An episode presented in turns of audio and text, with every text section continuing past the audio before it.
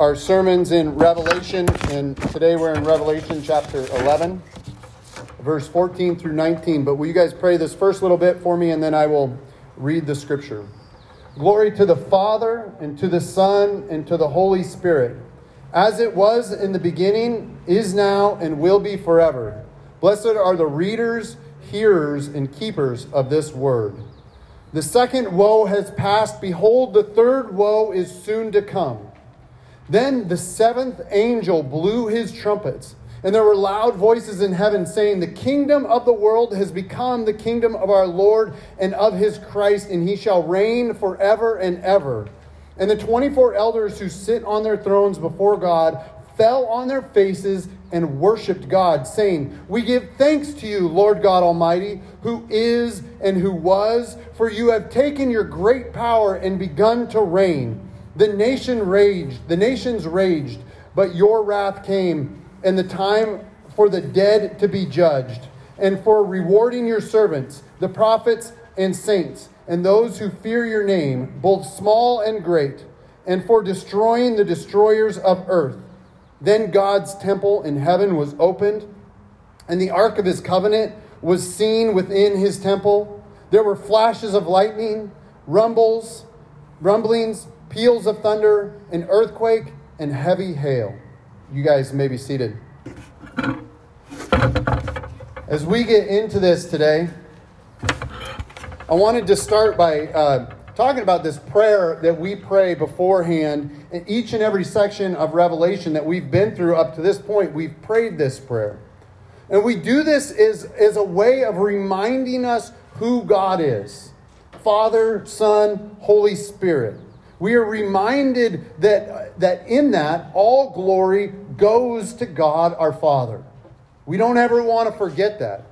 We get this prayer because no matter what is going on, whether you've had the best week of your life or you've had one of the worst weeks of your life, whether you feel good or bad, no matter the circumstance, no matter what's going on, the glory still goes to God. And all glory and all honor goes to Him. As we've been in Revelation, it's pretty tempting to get distracted from, uh, from what, or rather, who is important amidst all the glassy seas, the seals and trumpets, the fires, the angels with legs that are on fire and stuff shooting out of their eyes and mouths and I don't know, ears at some point, I'm sure. Like, it's just we can get so distracted by all that. And we get to set ourselves up each and every day to remind ourselves who the glory should go to. Or we could say who the worship belongs to. It's not us. It's not some of the angels and some of the great things in the text. All the worship and the glory and honor goes to God the Father, the Son, and the Holy Spirit. Then, after that, we pray, as it was in the beginning, is now, and will be forever. This is to remind us that there isn't an Old and New Testament God. There isn't just like, uh, uh, uh, there isn't just one that does things a little different than the other, that there is one God, Father, Son, and Holy Spirit, and all glories due his name, and he doesn't change, and he will never change. The seasons don't change, uh, they don't change him. He is the same. And in Revelation, we see that justice and mercy come from the same God. Every time we see this, we see it's the same God who gives us his grace and mercy that judges the nations. And this is a beautiful thing. As we come to see each scene in Revelation, it's a good reminder that God was, he still is, and he will be forevermore. We are the ones who get to be changed. And we do this through repentance. And the more we get to know God, uh, we get to see that He is never changing. And this brings us a tremendous amount of comfort as we mull that over. And I pray that the more we get to know God, the more we will see and follow His unchanging ways. That we can know that in a world, this world is always shifting and moving. And I pray that this prayer that we pray at the beginning may remind us to center us on God for now and for all time. And then, third, we pray, Blessed are the readers, hearers, and keepers of this word. And this is a reminder to us that church isn't just something we do to check the box of religion. It isn't something you do to get your God points. We live by grace and by grace alone, and that grace is shaping us. But the grace that we receive, we are also um, uh, learning it from those in our midst. It's not just grace that we received, but we learn from the grace of others as well, the grace of God in other people. Sometimes it's easier to see the grace of God at work in someone else's life than it is to see the grace of God in our own. But when we see that, we're reminded that God is doing a work in our lives. And when we read scriptures in this setting amongst these people, we read it together.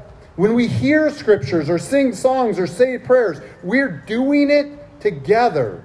Which leads me to think that when we're keeping the Word of God, in a sense, we're keeping it together. We're keeping each other accountable as we just walk step by step with Jesus. There is individual responsibility to be sure, but we are blessed when we hear, when we read, when we hear, when we keep the words, and we can be a witness to others as they're making an attempt to live out the Jesus life, the Jesus way. And this also means that we aren't just hearing, we aren't we we also are, are reading as we hear, and we're it's a way of getting into our lives, changing us, changing our desires, and now we also want to keep God's word as well. We get to hear and read and keep God's word. All three are meant for us as we strive to live for Jesus. And we've seen in the Psalms, and I'm hoping that like Revelation is is been for me personally an answer to a lot of the prayers in the Psalms. And I'm hoping that we can see in Revelation and that we what we learned in Psalms the importance of prayer. This is what we get to be about, a people of prayer. Our prayers, even if we pray the same prayer each and every week, is not something rote or formulaic, or at least it doesn't have to be but it can be the cry of our heart. We want to worship Father, Son, and Holy Spirit. We need to pray to be reminded that God doesn't change.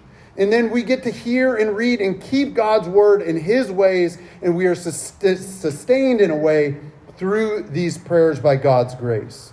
And even as we get into Revelation chapter 11, 14 through 19, this scene of worship before the throne of God we can see that our prayer that we pray each and every week, we pray together, Your kingdom come on earth as it is in heaven. In this text, it is or it will be answered as we get there. We don't pray this in vain. We don't just pray these things going, Oh, your kingdom come. I don't even know what that means.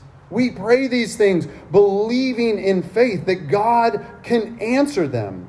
Even if prayers don't get answered right away, I love that Christians have been praying, Your kingdom come on earth as it is in heaven for times past. And they will until He comes back. For centuries, this text, we can see the outcomes of all these prayers, all these answered prayers. And even if we don't know when this will happen, we get to keep praying. We get to keep hoping. And we get to see prayers answered. And we will, uh, we like these here in this text, when we see the prayers answered, we will worship. I was thinking about this this week, in part because we are baptizing Kathleen today. If you guys didn't know that, that's why the pool's here. We're not having a swimming party or anything like that. So, we Mo has been praying for her family since she became a Christian almost 20 years ago. For the last 14 years, I've joined her in praying for her family. In fact, I was texting one of my uh, friends that's been a friend for a, a long time, and I told him that Kathleen was getting baptized. He goes, I remember before you guys got married, we prayed for Mo's family, including Kathleen. And I'm like, yes, we did.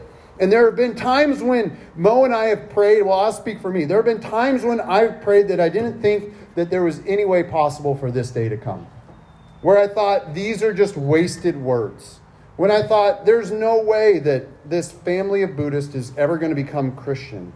There are tons of doubts that crept in and tried to win out, but the prayers kept coming. We kept praying in faith. Sometimes we prayed for more faith so that we can actually believe the words that we're praying. And it's been a long time, and yet God has answered this prayer through Kathleen as we worship Jesus together on this day. Just it just continues to show me through the text that we're in the power of prayer and then what we do when that prayer is answered. It also shows me the lack of our own understanding and the way things of God work sometimes, but we worship God when prayers are answered. In, in our unanswered prayers, when we worship God for the answered prayers, our unanswered prayers get to continue on with maybe renewed hope and renewed um, faith that God can do these things. Because when the kingdoms and the empires of earth have become the kingdom of God and of our Lord of our Lord and of his Christ he shall reign forever and ever more we shall have the same response as these elders. We will throw down whatever crown we're, we're wearing and we will worship. Who knows? We may be even be some of the worshipers in this scene. When we saw the peoples there from every tribe nation and tongue gathered around the throne we may get a front row seat to watch the unfolding drama of our prayers being answered here on earth. Up to this point in history, the things in our future we believe by faith and with hope. We don't see everything that we hope for. We believe that this day, this conquering day of our Lord, will come at long last. Always in God's perfect timing will He answer these prayers. And if we know, if we know Revelation, we know that there is still a war to come, that there's still some things to come. In fact, this, this starts off with the two woes have passed. Behold, there's a third woe, woe. So there is more to come. But our faith is strengthened for the rest of the journey through this time. It may be difficult to believe that God will win, but He will. It may be difficult to see that our prayers would be answered, the prayers that line up with His will, but they will. Or that our worship um, is justified by God's worth. But we continue to worship and believe in faith. All throughout Revelation, worship is interspersed. It comes in fits and starts sometimes. It's sprinkled in, and sometimes it happens with odd timing. Uh, like I think this one here, it happens with long timing. This worship session happens after two woes and before a third. Hard times have just happened, and hard times are ahead, but for right now, we worship. The empires and the kingdoms of this world and all their idols, all their far- false worship are seen as ineffective once and for all. Once this all fades, worship of Father, Son, and Holy Spirit remains. And in this, there is praise for the destruction of false ways. There's praise for the destruction of false idols and false worship. There is worship for the destruction that happens in all that stands in opposition to God and his kingdoms and the ways of his kingdoms. There is praise as the false life givers of our world make way to show there, there's only one true life giver. There's only one who breathes life into us. The one who has come to give us life, but not only life, life abundantly. And we praise because we know God and He breathes His life into us. And for us, this is a great joy. Here we can see that we give praise to God for His great power his power over Satan, over sin, over death, his great power over enemies that come against his ways. The nations came in, they raged, they waged war against God's people. But in this scene, we see that they lost because of God's wrath was brought down, and now God will judge, and God will reward. We worship him for his just punishment and his righteous rewards. We have prayed, if you think about this, especially going through the Psalms as long as we have as a, as a church, we prayed for justice and mercy over and over and over and over again. And as one theologian puts it, the maximum of justice and the maximum of mercy for, for with the maximum of mercy. For in the plan of God, righteousness and peace have kissed one, one another. We've seen God's justice and we've seen his mercy. We know that mercy is sweeter, for we have tasted and seen the goodness of God. We have experienced His grace and mercy time and time again. And we know by faith that the wrath of God, the justice of God for our sins, was absorbed by Jesus on the cross. Jesus went to the cross for the sins of the world, to take them from us and give us new life, to give us new hopes and new dreams and new desires. God doesn't want us to endure the wrath of God that is to come. That is how great his love is for us. And Jesus traded all his right living for the ways that we don't live correctly. We have all sinned and fallen short of the God, glory of God, but Jesus hasn't. And he has given us his life and his glory. Life everlasting comes through Jesus. And Jesus gives us the ability to worship rather than to be on the other end of this equation. The grace of God is given to us through Jesus is a great and costly gift that is free to us. As we believe in our hearts and confess with our mouth that Jesus is Lord, by Jesus' death, burial, and resurrection, we are given a new life. Our sins are taken away. We are told we are clean, we are sinless, and we are righteous. We receive this with the same amount of faith that we believe God's kingdom is coming to earth as it is in heaven.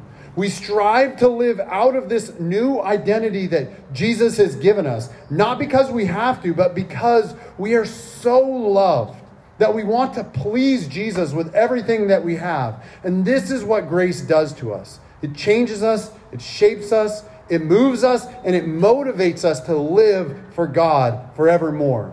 Grace is the opposite of religious duty. We do this because we have seen and tasted the goodness of God, and we want others to see and taste it as well. This is my prayer for us. Let us seek first the kingdom of God and his righteousness. We can see that in this text that it is coming, and in that day we will worship. We will worship many days before in preparation, and we will worship many days after this time. But I want to mention one last thing before we go. We see that what was hidden and or stolen reappears in this text. The last the last verse. Then the temple of God in heaven was opened, and the ark of his covenant was seen within his temple, and there were flashes of lightning, rumblings, peals of thunder, and earthquake, and heavy hail. Around 587 BC, the ark of the covenant disappeared. The Ark of the Covenant disappeared from the temple of God. The Ark of the Covenant was supposed to be the seat of God's presence here on earth. It was, it was a, a, a place where God met heaven and earth. The Babylonians came in in 587 and they destroyed the entire city of Jerusalem. They, they destroyed the temple, and since then, the ark has not been seen. No one is exactly sure where the ark is or where it is now or where it has been, or even if it still exists. Except for there's this archaeologist named Indiana Jones. He knows where it is. He knows, and he can rescue it, I guess. But we don't know where it is. We don't have it. And if you look on the internet, there are a ton of people and a ton of speculation about where it could be or where it is. There are people on the internet that are more sure than uh, archaeologists are. But for now, we'll let it be a bit of a mystery. But this ark, this, this ark was important and central part of Israel's worship is restored. What was stolen by sin and death by the nations that come in and try and take, uh, tramp us down is restored by God's kingdom. The heavens are opened, and what God says, or what is unseen, is made seen. This is a beautiful and wonderful mystery. See, as Christians, we're called sinless. I know most of you, and I've seen sin in all of you. So we've seen it in each other, right? And yet God still says that we're sinless. And I'm sure you see sin in me over and over and over again. So there's too many amens from my family. So, but this sinlessness that is by the blood of Jesus is made perfect. It's made perfectly seen for the rest of eternity because of the blood of Jesus. We get to hold on to faith until then. We get to keep our prayers until they are answered. So I pray this let us keep hanging on to God. And we, as we continue on this long journey of worshiping Him, who is worthy all our praise, let us give thanks to the Lord God Almighty forever and ever. Amen. Jesus, we come before you. And Lord, we thank you that in between woes, in between different things, there are times to worship you. You come and you show us over and over again that you are worthy. Lord, I pray that we may see that, that we may remember that, and that we may walk with you in that. In Jesus' name, amen. Will you guys?